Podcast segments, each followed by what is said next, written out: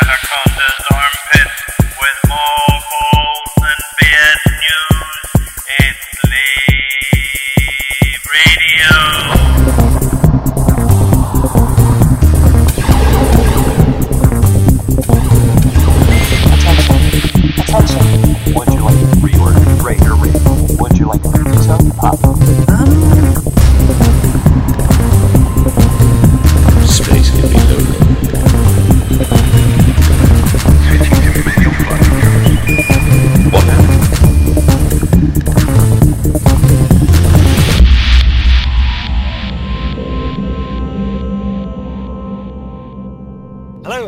to Lave Radio, the show that discusses all things with the community and development of Elite Dangerous.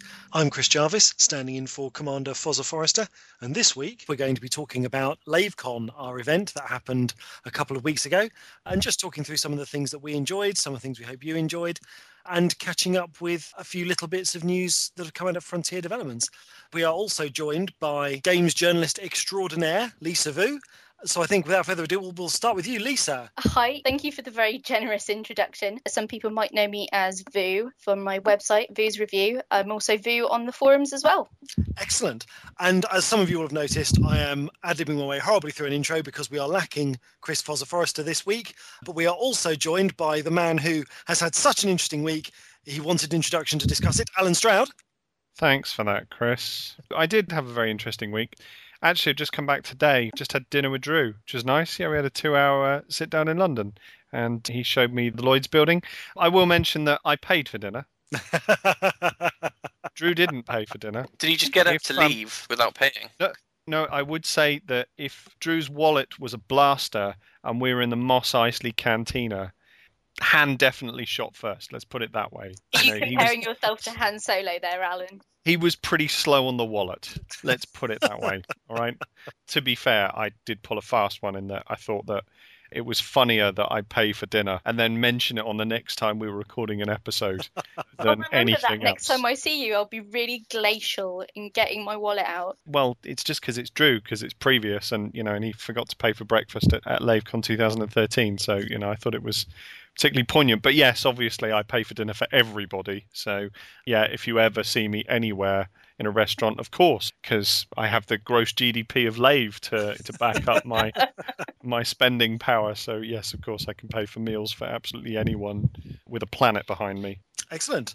And also joining us, we have the man whose forum authority will be respected, Mr. John Stabler. Good evening. Thank you for having me again. And how have you been? I've been really good, yeah. My week hasn't been as exciting as Alan's. The only news I have to report is that I've been reading Lave Revolution on my Kindle when going back and forth to work all week. Finally, Well, No, no, see, I thought the question on that there was then going to be, and how are you enjoying it, rather than about time. Alan knows better than to ask that. It's okay. No, I haven't finished it, so um, maybe the next podcast I, I certainly should have finished it by then. do I need to go away? No, no, it's fine. So you can so you can talk amongst yourselves with that. It's fine. No, It's fine. okay. okay. Uh, and in the last week, I have been mostly busy just getting back on with the audiobooks for Fantastic Books Publishing, to be honest. Mm. And bugging me for more music. Bugging you for, for more music, yeah, absolutely. Finding excuses to go into the Elite Dangerous beta and play that. That's actually been quite good. More on that later.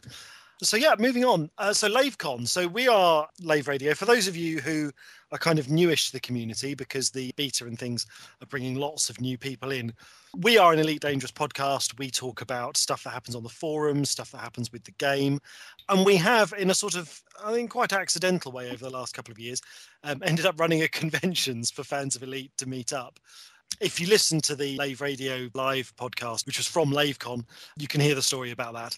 But yeah, so we've just had LaveCon 2014, our second event, and I thought tonight would be a good opportunity for us to have a bit of a chat about, I don't know, our favourite bits, what we liked, what surprised us. Let's go to Lisa. You obviously weren't involved in all of our running around and organising things, so you came to No. with a sort of fresh pair of eyes. So how did you find it? I actually found it really fun being pretty much a newbie to Elite Dangerous, certainly, and to LaveCon, because obviously I didn't attend the previous year. It was really interesting to see the dynamic between organisers, fans, Frontier who turned up in quite a large sort of scouting party, it seemed. It was really interesting to watch develop and be part of. What sort of things did you see that you enjoyed? Does anything stand out for you? Yeah, I thought the panel with Frontier was very telling of both the structure of the community and of the studio themselves. So, coming from an outside perspective, not having an awful lot of background to go on, like I've done some reading and was semi prepared for a con environment with a Q&A but it surprised me how candid the devs were willing to be with the community and vice versa. Like you could tell there was prior and that it was a good positive relationship you know like when you get with friends who are happy to sort of take the mick out of each other a little bit and a bit of to and throw. and it it felt like that between the community and the devs and that's the first time i think i've ever seen that dynamic in action I think it was really interesting actually because, of course, when they first showed up, they were all in little huddles. Yeah they And Michael- look nervous as hell And Michael obviously had been the previous year, so just kind of knew the score. And we should say, for the benefit of those that don't know, ex- this is executive producer Michael Brooks, who is the executive producer for Elite Dangerous and was present at LaveCon 2013. So, of course, he kind of knew the reception he was going to get. And so just strutted around like he owned the place. And the rest of them were sort of left in these huddles to begin with. And then gradually they started to disperse when they realized that actually there was an awful lot of love in the room for the work that they'd done. And you know, people were really keen to have a chat to them and, and talk about it and praise them for what they'd done. So so yeah, so I thought that was that was very funny. Yeah, and I, th- I think particularly from the developer's point of view, if all you've ever seen of your community perhaps is the forums, knowing what to expect when you meet all of them in a room is probably quite a daunting thing to anticipate. forums can be a terrifying place or places through personal experience but i know i found it really interesting how yes michael brooks seemed very at ease with the whole thing and alan very kindly introduced me to a couple of the other guys on the design team sandy and mike.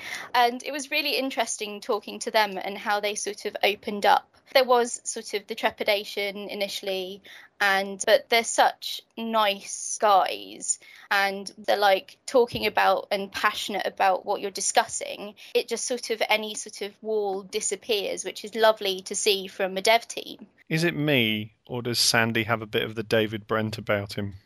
i think he's lovely he's so lovely it was just just the smile. It wasn't the attitude. Is it me? what a little bit of a grin cheeky grin Well, the yeah, the David Brent grin, yeah, or maybe the Ricky Gervais grin. yes he does have a little bit of an air of like the cheeky chappy about him Yeah, I think that's probably the most diplomatic way we could put it. i am So nothing diplomatic We won't refer to Sandy as Mr. Brent. no Uh, Excellent. But I think, yeah, I mean, it was nice. And it was nice that such a kind of representative spread of different people at Frontier came.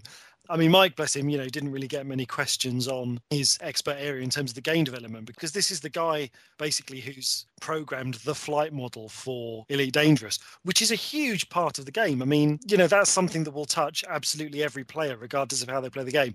And I think there was sort of, it was a bit of a shame that there were no questions for him. But I think it's one of those things where other than the fact that you know he's programmed the flight model, it's kind of hard to know what to ask because I don't think people understand it. Just to add just a small bit to what Lisa said about the Frontier crew, I just still gobsmacked how many of them turned up. Michael Brooks was the only one who knew what something might be like, and he just said, "Well, last time I was there, it was like 30 people." So for them to make the effort was great. And I hope, obviously, we didn't put them off in any way because you know it was just fantastic to have them there.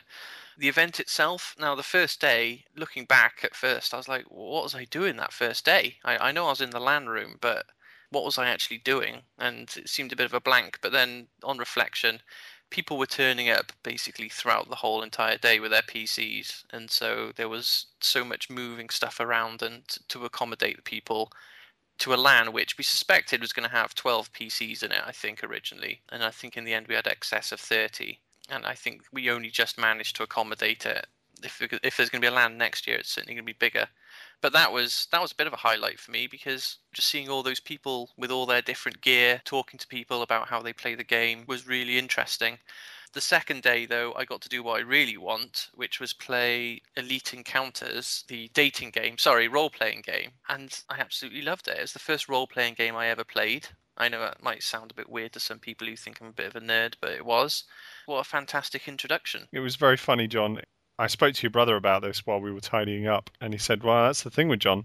When he gets into something, he's just in it. And you did literally went in there to go and play the game, and we never saw you. Well, I, Thereafter, I know, I- never saw you. the thing is, the um the game I was meant to be in was scheduled for two o'clock, but because we ran over, I think with what we did at two o'clock, we had the raffle. I'm sure Alan will talk about the uh, Lave Revolution, the movie crew talking to us about you know their plans for the movie. I was running late from that, and to be fair to David Hughes, he wasn't going to let me go. he held me there hostage, but I was kind of glad for it though because you know I backed that project and I've had absolutely no time to look at it until then. So for me, that was a fantastic experience. But it was very funny that you came out and the convention had basically been packed away. Well, it, was- and you did win-win. just emerge. It was win-win, and um, uh, yeah, I, I, I, kind of felt a pang of guilt for about five minutes. Uh, but my brother was there in my stead, so well done to Chris as well.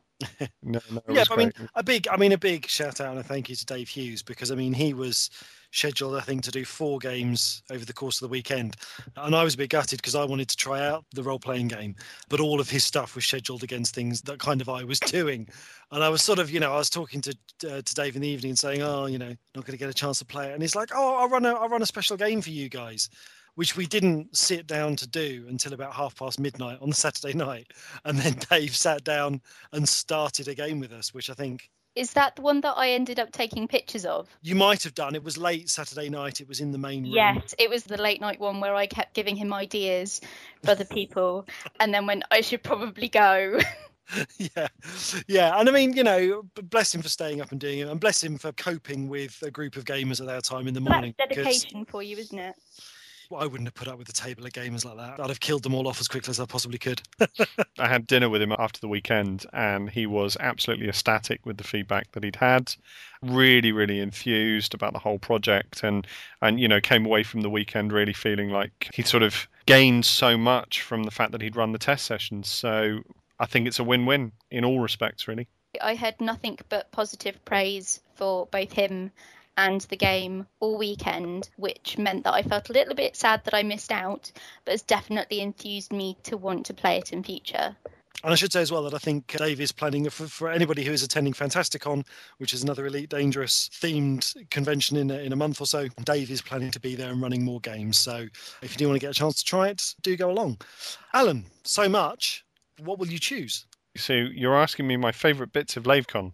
Well, I can say to start with that playing Elite Dangerous was not my favourite bit of LaveCon because I only got about five minutes, about I think it was about half past one, to get on my computer, which I had set up and then left for, for most of the weekend, and it crashed out on me. So yeah, so I, I, I basically I, I think I picked up some cargo, got halfway to a space station, exited Super Cruise, and the game crashed. We think that the reason it crashed was because the person next to me loaded up the game. so I think he might have nicked my bandwidth just at that point in uh, time. I was going to say, because if, if, if the bug fix from that is you can't play Elite Dangerous while anyone else connected to the internet is playing it, that would be quite a big bug. I think it was because we were both plugged into the same small hub, and you know, and obviously, in circumstances of planning for next time, we'll look at you know sort of a different distribution of of how that's all set up. But it was quite funny that it was the only five minutes that I had to play the game, which and I've not played the game as most people know. I've not played the game properly since Alpha Two. Played it a little bit in Alpha Three, little bit in Premium Beta, as in loaded it up and then hyperspace to one place journey to the space station docked. That was it. So that is pretty much my playing experience. So that wasn't my favourite bit. The raffle to death, or raffled to death, I think we will call it. Yeah, I think next year we'll call it raffled to death. You know, the sheer amount of stuff that was in that raffle was awesome. You mean Uh, mugs, we still- not just stuff, just mugs. To be fair, I've still got the stuff that's to be sent out by post, which incidentally we are getting onto next week after Karen and I have had a couple of days break. We're going to, um, you know, sort of start sorting that out next week. So if you want anything and you haven't received it yet, don't worry, it's on its way. But yeah, no, in terms of you know, we've got boxes of stuff to send out, and and it's not just mugs. You know, there's the the keyrings, there's the other stuff that people donated. You know, the fact that you know we had artwork, we had all sorts of things in there. The VoiceAttack licenses, I was gutted I didn't get a VoiceAttack license. Yeah, me too. That that that was an awesome, you know, sort of giveaway. very generous, I have to say. Yeah. Like, well done to everybody all round who donated to that. And seeing the ED Tracker guys, that was fantastic. The kits that they've produced for, for ED Tracker were awesome. And I, you know, I've said already, I need to get me one of them. But personal highlight, probably the writing workshop. Really enjoyed running the writing workshop. Lovely discussion with everybody that came along. We weren't sure how popular it would be. It turned out it was really popular. So definitely something we want to do again. Reading a little bit from Lave Republic was nice. Uh, it was nice to have a contrast between Drew's stuff, my stuff, Gavin's stuff, Stephen Diaz's stuff to sort of see the different flavours of writing. Yeah, so that's probably it. And so the writers' workshop, not too much of a busman's holiday for you. I really enjoyed it. Really, really enjoyed it. And of course, obviously, biggest thing that contributed to making everything work was the fact that this year we had Karen to run stuff because she is a logistics wizard. Oh yeah, Well. totally. I don't know what Was we'd have done if Karen hadn't been involved. Well, my highlight of the weekend, I mean, Alan's already mentioned it. I think my surprise highlight, and I think it's quite nice when you organise an event with loads of content and then you go to it and something kind of still surprises you. I've already mentioned Dave Hughes and his, his role playing game because that was just amazing. But yeah, the Ed Tracker, the ED Tracker guys, that was my surprise highlight of the weekend. Because I will confess, when we've kind of mentioned the stuff that they've posted on the forums and the things they were talking about, certainly for my part, I can't speak for the rest of you guys, but I've kind of mentioned it in terms of a thing that is going on on the forums. But I'll be honest, I've never really understood it, and I didn't understand what they were doing. And when I'd go on the forums and see a thread that basically involved talking about, you know, soldering circuit boards and stuff, I just, I- just kind of checked out, and I didn't really take on board what it was they were doing. And I have to say, sitting down and trying one of their trackers, built and working, it's incredible. And Alan saying he's got to get one. I ordered one there and then on the spot, and it came a couple of days ago, which honestly is why I've been playing the Elite beta so much because I've enjoying using the head tracker so much. And really, people should look up the head tracker guys and see what they're doing because even if you're kind of put off by the hobbyist part of it, I mean, I just don't have time to learn how to solder chips and things. But I mean, it is a phenomenal piece of kit. I think that being able to look around drastically changes your Elite Dangerous experience. And I think, yeah, the guys did a great show. They were soldering kits there and then in front of people. They were selling them on the day. And I just think, yeah, they were just such a such a surprise for me to see something that just wowed me so much. And in the same way that kind of Oculus Rift, when you try it, it really impresses you.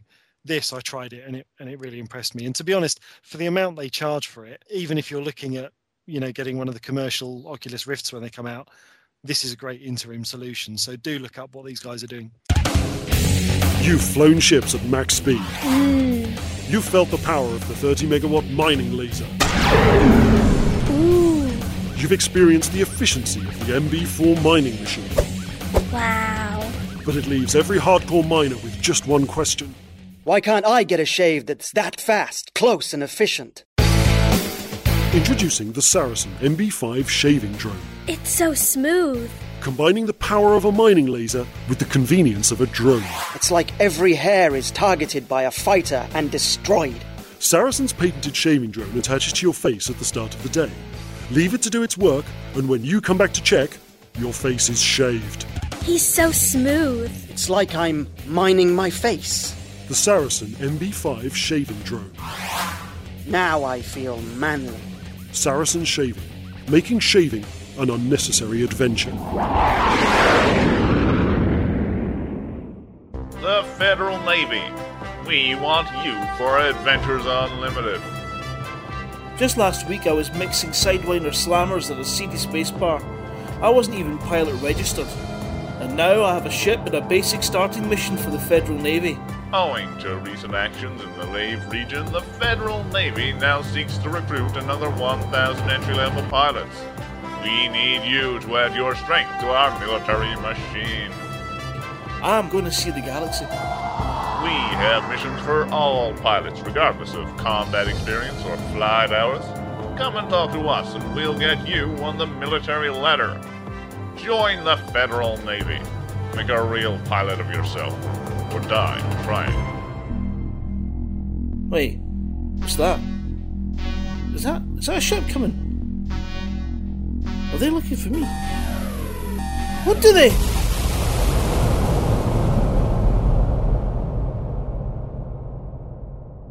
Okay, so we're already, it may surprise some of you to learn, we're already talking about LaveCon 2015. Alan and Karen have been traveling all over the, the furthest reaches of a small part of the country to find venues and to look at places that are going to be good for LaveCon 2015. Okay, so coming back to everything that's happening with Elite Dangerous now, we've had some new peeks of the week from Frontier, uh, and we've had a new newsletter. So, picking up on the first of these, we've got some more, not really concept art, it's a sort of unpainted 3D model of, I think, probably the next ship, maybe to appear in the next build of the game. Alan, tell us what this is. This is the Viper Mark III. Nice. As noted at LaveCon, exclusively that it is not the Viper Mark II, it is the Viper Mark III. Although, let us remember that, of course, when David Braben says that something is something, that occasionally these things then become what David Braben has said they are. So, that caveat, I think, is still there. It will be a touch irritating if it, it reverts to being the Viper Mark II, because there is obviously already published fiction that talks about the, the Viper Mark II as being decommissioned in favour of the Viper Mark III. However, which, which um, particular I, book is that, Alan? That'd be my book on the advice of Mr. Brooks when he made the original statement that actually it was the Mark III. Uh, that was back in November. Anyway, actually at Frontier, Mike Evans let us know when we were having a chat, when Lisa and I were having a chat to him. It's known at Frontier as just the Viper. And if you recall from the Kickstarter, that there was some mention from David Braben when he was doing some of the original videos for the Kickstarter that they did a gameplay video and he had to put the the voiceover on afterwards after they'd done the play he said just just because the viper is just so obscenely fast in terms of playing and he couldn't concentrate this is the thing that we're kind of looking forward to with this ship. It's going to be the de facto police patrol craft. We do know that the Eagles will be used a little bit in some systems too. We also know there's some Fed fighters and Imperial fighters in some systems and, and some space stations, but the de facto, you know, sort of hunter killer police craft is the Viper and it'd be very interesting to see what it does. Yeah, absolutely. Because no one really worries when a couple of eagles show up. But honestly, you know, you don't really want to take this thing on. Has the form factor of it changed slightly? Is it slightly squatter than it was before, or is that just the camera angle that we're looking at? I'm not sure if it's slightly different to the other concept art. I think it's it's pretty much the same as the other concept art. But for backers who perhaps have joined us later and are, are just coming into beta, or perhaps didn't see some of the information beforehand, the Viper went through a complete redesign from the previous games. The previous games, essentially, the shape of the Viper was a diamond shape, the classic diamond shape. And this one is much more, you know, the sort of divided point at the front with the two, uh, you know, two sort of ends, and then the the sort of inset radio pylon or cannon that they've they've got in there as a as a mounting very very different to what it was before. And also the the side sponsons on the back that, that look like they're either maneuvering jets or or something else. You know it is a much redesigned beast. By comparison to most of the other classic ships really it is probably the one that has been most redesigned in terms of its shape yeah, and looks a little bit reminiscent maybe of the Wipeout anti-grav racers. or the a-wing Yeah. got a little bit of the a-wing about it Just to complete the nerdiness, I was actually looking for hard points. I don't know whether it's because it hasn't been textured, but I, it's not obvious where the hard points are. Are they perhaps all on the bottom, or I'm not too sure. I- I think it's those two things just in front to the left and right of the cockpit. with the arrows on them No, I'm talking about actually on the flat deck in front of the cockpit. Okay There's, yeah uh, yeah i there's see these, what you mean. there's bits that looks like a couple of Pop-ups. flaps that might open up. As I said, it wasn't obvious. Yeah, no, absolutely. Dem- demonstrating your point quite ably. So you mentioned before that traditionally it was sort of more diamond shape. For me, this sort of matches the aggression that perhaps it's capable of asserting like you said you know you don't you don't mess with it so you sort of have to update it to look like you don't mess with it either Well, I kind of it's funny with the the old Viper because it had such a sharp nose. I always thought it was a bit like the submarine in Twenty Thousand Leagues Under the Sea. That its primary weapon, if all else fails, is it could just fly through you. That was always what the old Viper made me feel that it had this pointy end because they it's just, just thought, to "Do you know stab what? your ship Yeah, if we run out of weapons, we'll just breach your hull, and that'll be fine. Um, Perhaps they could stick a massive knife on the front of it. Is that what you're suggesting? yeah, big a big Warhammer 40k style chainsword. i'm pretty sure that's a, a new sort of technique for piracy in space just you know ram it impale yourself on the other ship I will say that the technique of flying into the ship you're trying to kill, I, I have proven time and again recently that does not work. damn It's certainly not. Yeah, it's certainly not a technique. You well, unless you're you're flying a freighter, it kind of works. I guess you can mow over sidewinders in a freighter. I tell you what else it Um, doesn't work on. It doesn't work on that new space station. because I, for the first time today, I found the new space station and I tried to do a fly a kind of along its length, and I didn't realize halfway along it there are these things that kind of swing over when you're not looking, and uh, so I, I docked with about nine percent hull. It was fine. It was fine. Um, the second peek of the week we also have is glimpse at the new playable area for the new beta, which is coming on the, I think, is it 29th of July? And yeah, we've been given an indication from Michael Brooks how the playing area has changed.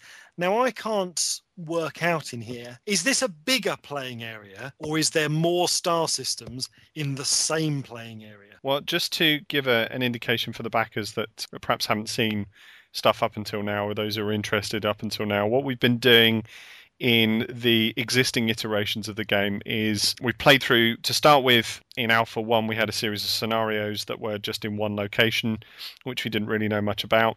In alpha 2 we had a set of multiplayer scenarios. In alpha 3 those multiplayer scenarios started to become located. And then in alpha 4 they were properly located as locations space stations and star systems. Yeah. the point here is obviously is that we've you know we've expanded slowly in terms of what's there. And actually now we've got quite a large sort of area. What i can't see is there's 20 30 systems here maybe more aren't there? Maybe 50 systems. But what i can't see is i can't see any of the sort of previous game systems at this stage. Now we know that they're in the game. You know, you can search the map and you can go and have a look through. And as I've said in some other information, actually a lot of the fiction material is now in the game. So if you search for some of the star systems that you've you've read about in some of the books, the authors have actually had a bit of time to you know to put some information on those star systems in, which is really cool. But yeah, here I can't see any of the sort of the classic frontier systems like um, Fecta or Alioth and what have you. You know, they're not there yet. Well, that- so it's still a controlled area. Well, yeah, I mean they're, they're not they're not visitable in this version of the the beta, but they are they are in the map. I did find them Yeah. actually because Yeah, um, oh yeah. and it's all to do with the fact that the galactic map now has thickness. And actually, although I think there was a post Michael put on there today, um, the Empire is about 103 light years down. Mm. So you basically have to drop all the way through this map. I found Achenar anyway, and Fasis. Mm. And I suppose from there you'd have to kind of use a bit of a judgment to remember where the old worlds are, because I think Mm. certainly in Frontier they were down and left a bit from the Empire. well, we're starting to appreciate now because David Braben told us that you know the map for Frontier was effectively was was flattened onto a two-dimensional plane, Yeah, and much. they've said that the the thing that they're doing for the new game is to make it three-dimensional, make it accurate, and of course we're starting to appreciate that now in terms of what we can see. Jokes about Morgor have already started. Massive export of rings. Yeah, nice oh, I was going to say, does one not simply hyperspace into Morgor? It is folly. you don't take an eagle into Morgor, do you? That's nice. I like that. That's the nerdiest thing that's ever been said on this podcast. And that's and that is saying something. That is saying I something. do, I I- do I expect think- there to be some sort of stellar body called the Eye of Morgor. Nice. Um, can I Yeah. say something sensible? some people have done some calculations based on distances from what we already know about the systems.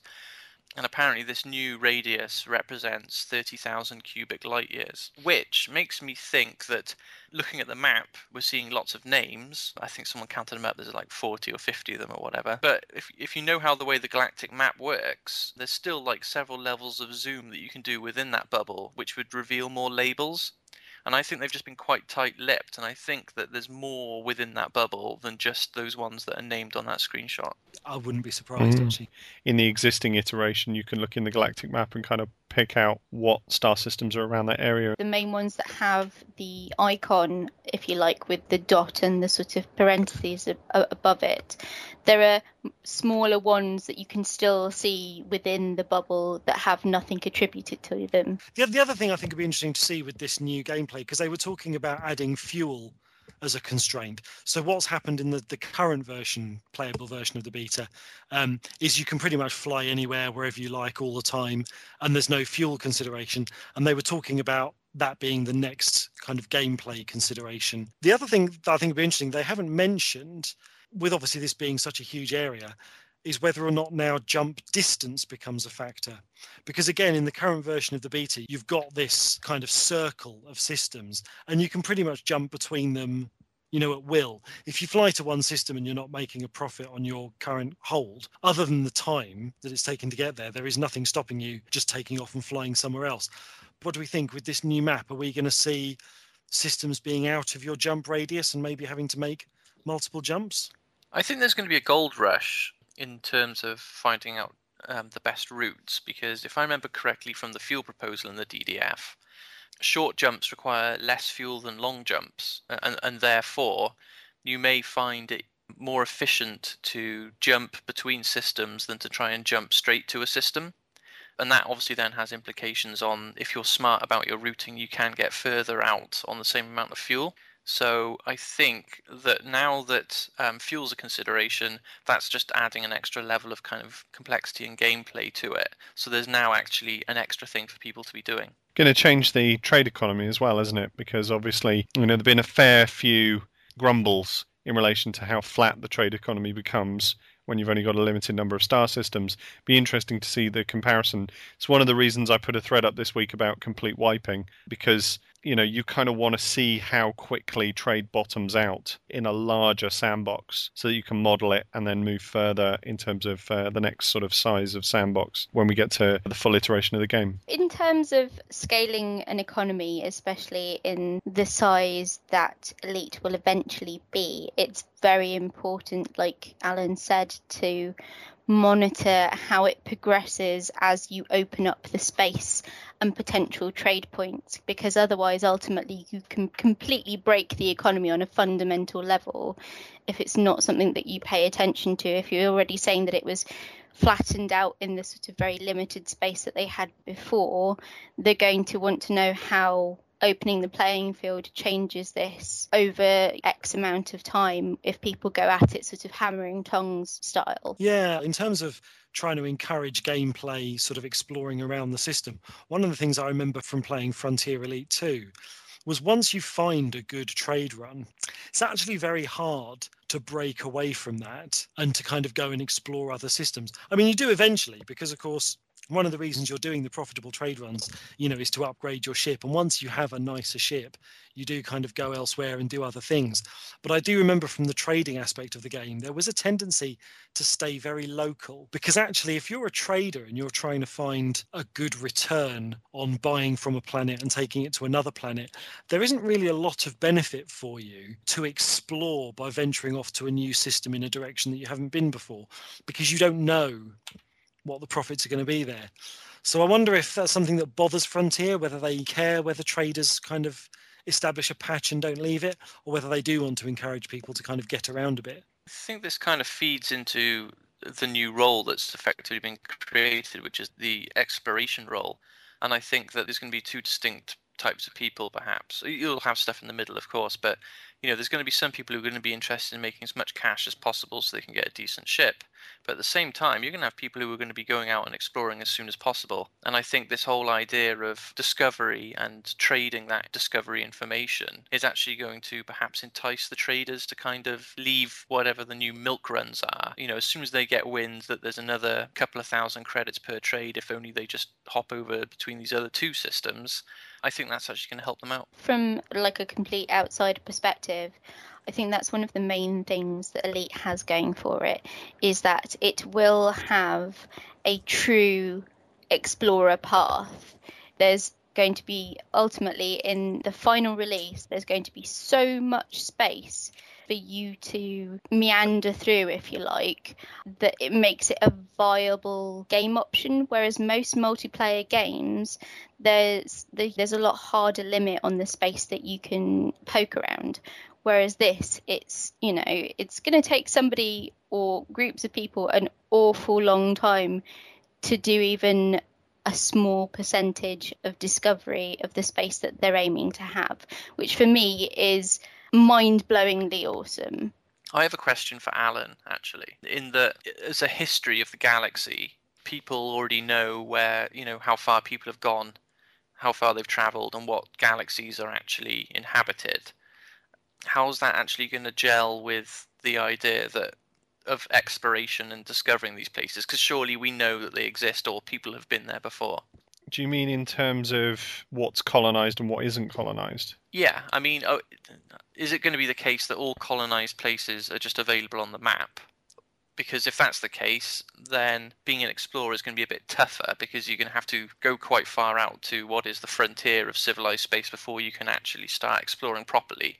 Or are they going to kind of have some kind of amnesia that, you know, you're not sure whether or not that that place is still colonized and when you do arrive there woo there's people there and they're willing to trade I think there's a little bit of both. I think you've also got to remember that space tourism is also a, a viable pathway in the game.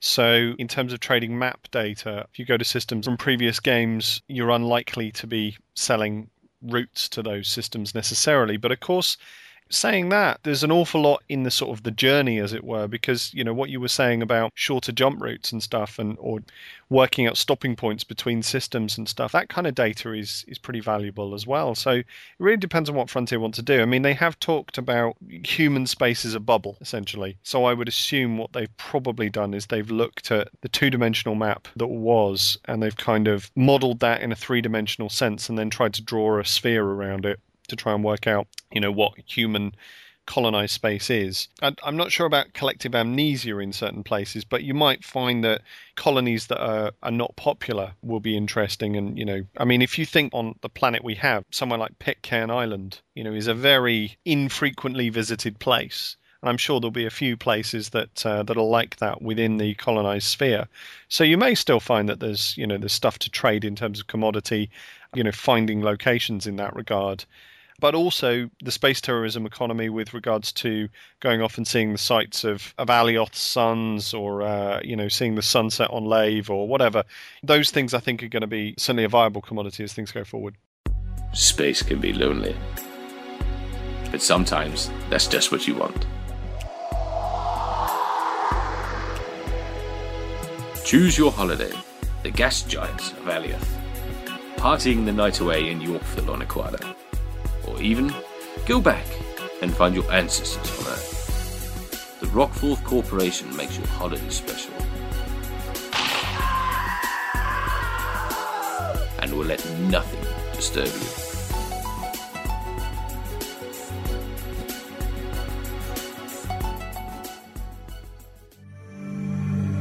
Want to tour the frontier? Travel with Colmac Reeve and our new fleet of passenger starliners We've opened up the universe for a range of budgets. Option 1 Luxury. My husband and I like to travel in comfort. The new luxury cabins were like a home away from home. After all, one's home is a castle. Option 2 First Class. We'd saved up a bit for a really special trip. The first class cabins were like nothing we've travelled in before, really luxurious. Option 3 Travel Cabin. We won a trip with Cormac Reeves' monthly lotto. A travel cabin for two on a starliner around the solar system. Once in a lifetime for us. Simply amazing. Option 4 Basic accommodation. Me and my mates just wanted to hitch around the universe. It's so great that we have the option of getting a really cheap cabin to see the sights. It saved us loads. And for the budget conscious and slaves, we have our cheapest option yet. Well, I needed a. And we won't sell any of those frozen passengers into slavery, I promise. Colmac Reeves All Budget Tours, seeing the galaxy from luxury to freezing tubes. So coming up next in the world of Elite Dangerous, we have the standard beta, which starts on the 28th of July. Um, John, what, what details can you give us about what we're likely to see? Well, actually, a lot of the details we probably just failed to mention on the last podcast, which was recorded live at LaveCon because we were so excited. But um, basically, things to look forward to. We've already talked about it in, in terms of the new the new bubble that we're going to be experiencing as standard beta, and that's fuel. It's going to really kind of change the dynamics of the entire galaxy, I think. Another big one is comms. Players are now actually going to be able to communicate with each other and they'll be able to do voice communications if they're in the same system, or they'll be able to do text communications across the entire galaxy. And the big, big news, I think, because a lot of people have been waiting for this moment, is a concept of grouping with other players. Um, you're going to have friends lists. And this is actually going to be a big change to the game in so much that any people who've been playing it with their friends online at the moment if you go to a certain part of the galaxy or you go to a certain uh, scenario you're not guaranteed to be matched with each other so there's been problems with that. Well from now on they've changed the matching algorithm so if someone's on your friends list you are most likely to be matched with them. So i think that's going to be a big boon to the multiplayer aspect of the game also, just to add in relation to this, obviously, with the fact that the testing is opening up, you know, we're getting to new tiers of the testing enclave, the testing group, the users. We've got a load of new people coming in. For some of them, their experience essentially, you know, when they bought beta, it might be they might have bought it last week, they might have bought it in the Kickstarter and kind of forgotten about Elite Dangerous for 18 months. They might have bought it midway through. But the point there being is that this is going to be their first experience of getting into the game and coming back to the community, as it were. You know, I know some people have obviously have, have got involved in the community prior to playing the game but for others, the game will be their link into into seeing what other things are going on on the forums and what other things are going on with other users. So obviously, if they get any problems, they might come on the forums and look at the support pages, and then they'll go browse around and go, oh. Escape velocity. Wonder what that is. I think here is a really important moment because this is where we really open up to a very, very big group. And I'm really looking forward to seeing those beta backers come into the game and seeing their experiences and seeing how they you know they get used to it and how they enjoy what's there. And i think certainly for us we've kind of been following this now for for a long time in doing these shows. And this is something new you know this is going to bring a lot of uh, new experience and a lot of new impressions. So you know for those of you who are out there who haven't listened to lave radio before now don't feel you have to come and listen to our complete back catalogue but there is some really good stuff and at the same time, welcome. And please do, once you get in, tell us about it, you know, because we're interested and we want to know what you think and we want to know, you know, what your impressions are. And we have a thread you can post in. And Absolutely. Well, we've got several. We've got the, the sticky thread for Lave Radio, which obviously we're, we're more than happy to have people post stuff in. We've got ED Chat on the Skype set up where we've got a load of community people who can quickly help you out if you haven't received a reply on support or something else. And also, we've got the TeamSpeak set up. Lave Radio's TeamSpeak's free for everyone to use. You can use it any way you want. We don't care. And, you know, it'll just enable you to get in touch with other gamers who enjoy, you know, this game perhaps as much as you do and can kind of point you out. Perhaps if, you know, you're not enjoying something, they can point you out on a couple of things and say, look, over here, and can kind of help you out in terms of setting up and sorting things. If I can jump on the back of that, because for me, the standard beta is going to be basically my in point. I'm going to be trying to document my experiences as a new commander. So I feel like it sort of dovetails into that slightly if people want to check out my journey, going from basically next to no knowledge at all to, oh God, I'm piloting a ship. Where can we find that, Lisa? So I'll probably be putting initial content on my own gaming blog, which is voosreview.com. If it goes well and people are interested in seeing things from my sort of completely oblivious perspective, then I may open up a dedicated stream. I don't know yet. The thing we noticed when we first went into Alpha and everybody was able to play multiplayer, you guys had a pretty difficult experience, didn't you, John? You and Foz Yeah. found that being Lave Radio people, it was a bit tricky. People seem to want to have our scalps, which is perfectly understandable. But I changed my commander name. We had to end up having to go around as a pack. Well, I haven't got a commander name yet, so okay, well when uh, you do, keep it to yourself. But I, you know, I'm ready to slog it out. I'm ready to have the experience. It's all good. Bring it on. to be honest, you just kind of have to go one way or the other. If you if you're happy with it, you're happy with it. I, as some people know, I'm playing a character from my novel. Some people who have read the book may have worked out who it is. John's only fifty percent through it, so he probably has. But yeah, so you know, I mean that that was that was sort of a, a decision anyway. But it did mean that when I got into multiplayer, nobody went and came after me because they didn't know who I was. So that was fine. Yeah, and with the new grouping system, they might not meet you anyway. No, that's very true. Very true. It, it probably won't be Commander Boo, just in case anybody tries. it probably won't be. Can I just add in to all these new beta players?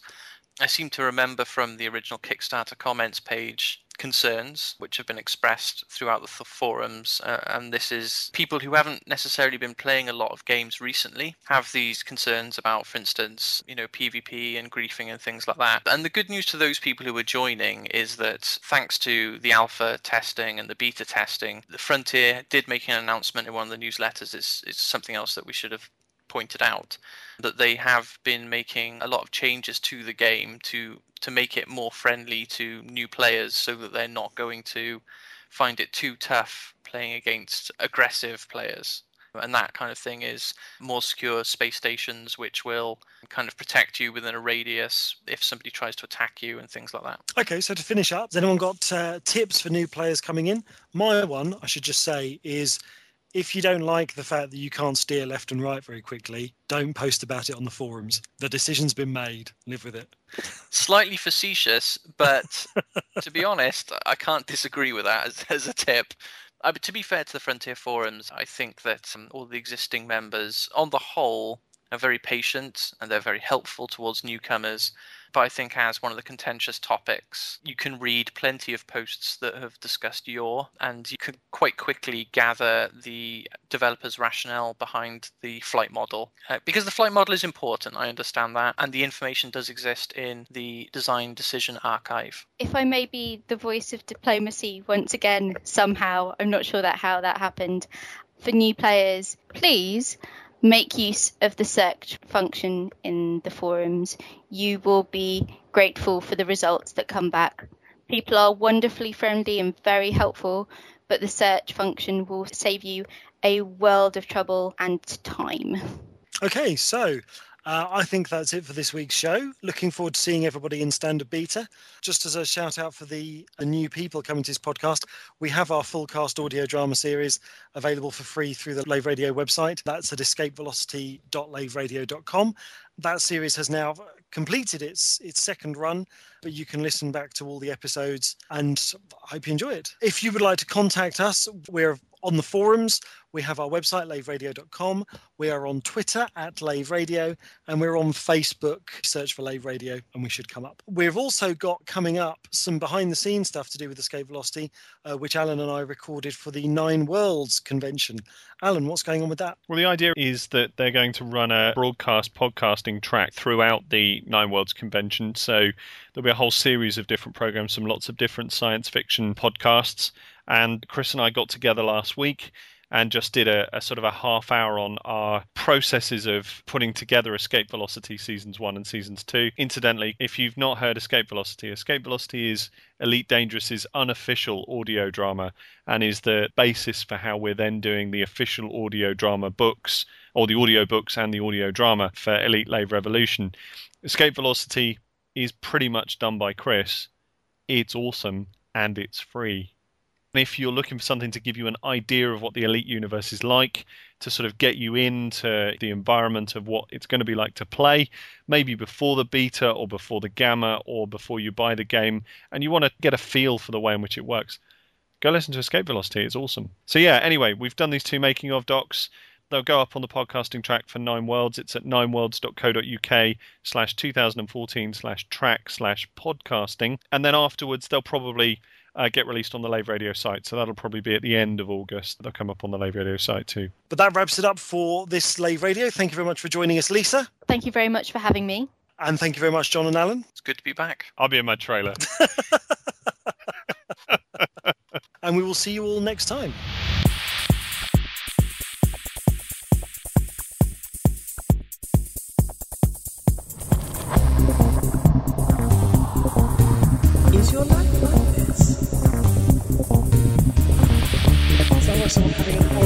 Inserted uh, You need a safe word.